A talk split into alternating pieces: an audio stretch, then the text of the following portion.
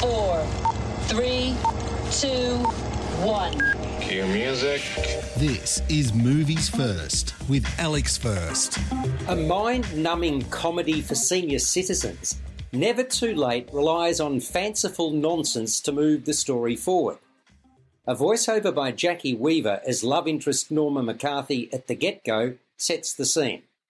She met a tall, handsome soldier, Jack Bronson, played as an elderly gent by James Cromwell, at a jetty at sunset the day before he shipped out to Vietnam.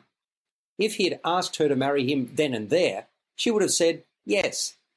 As it was, he and three comrades, Angus Wilson, played by Jack Thompson, Jeremiah Kane, Dennis Waterman, and James Wendell, Roy Billing, from an elite squad, fought in the war, were captured, held as prisoners, and escaped.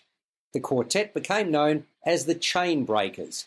Now, one by one, all of them have made their way to the same retirement home for returned servicemen and women. All have a variety of ailments. The last to arrive, and the man around whom the story is built, is the tall, handsome soldier Bronson, who was their leader. Although he doesn't feel he belongs in a retirement home for old codgers, one of the first people he spots is his old flame. He's carried a torch for her all these years, and she reciprocates his feelings even though they haven't set eyes upon one another for five decades.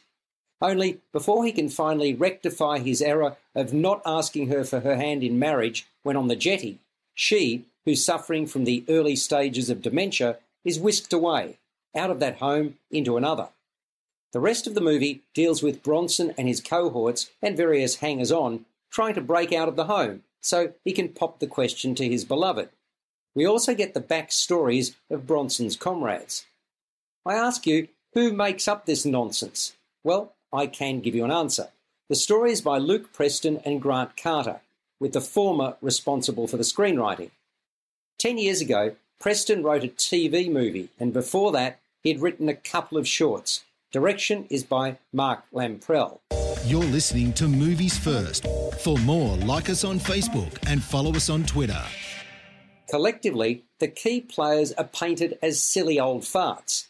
Rather than simply laying his cards on the table, Bronson hatches elaborate plans, invariably involving subterfuge, to try to get what he's after. I understand if that was not the case, there wouldn't have been enough content for a short, let alone a feature. But the thing that troubles me is the lightweight plot treats oldies with contempt. The humour is puerile, and more often than not obvious. The actors appear like caricatures rather than flesh and blood. It looks for all money like they're delivering lines.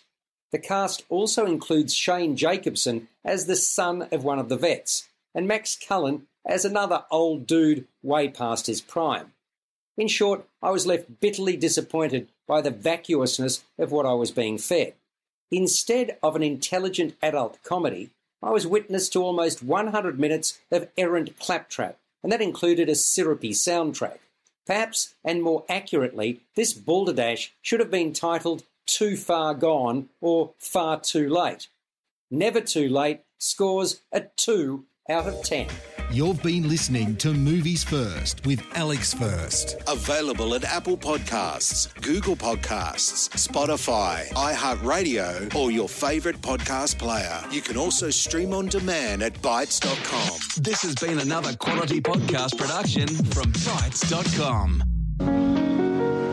Of all the gin joints in all the towns in all the world, she walks into mine. Coming soon, a new podcast for the movie lover in all of us.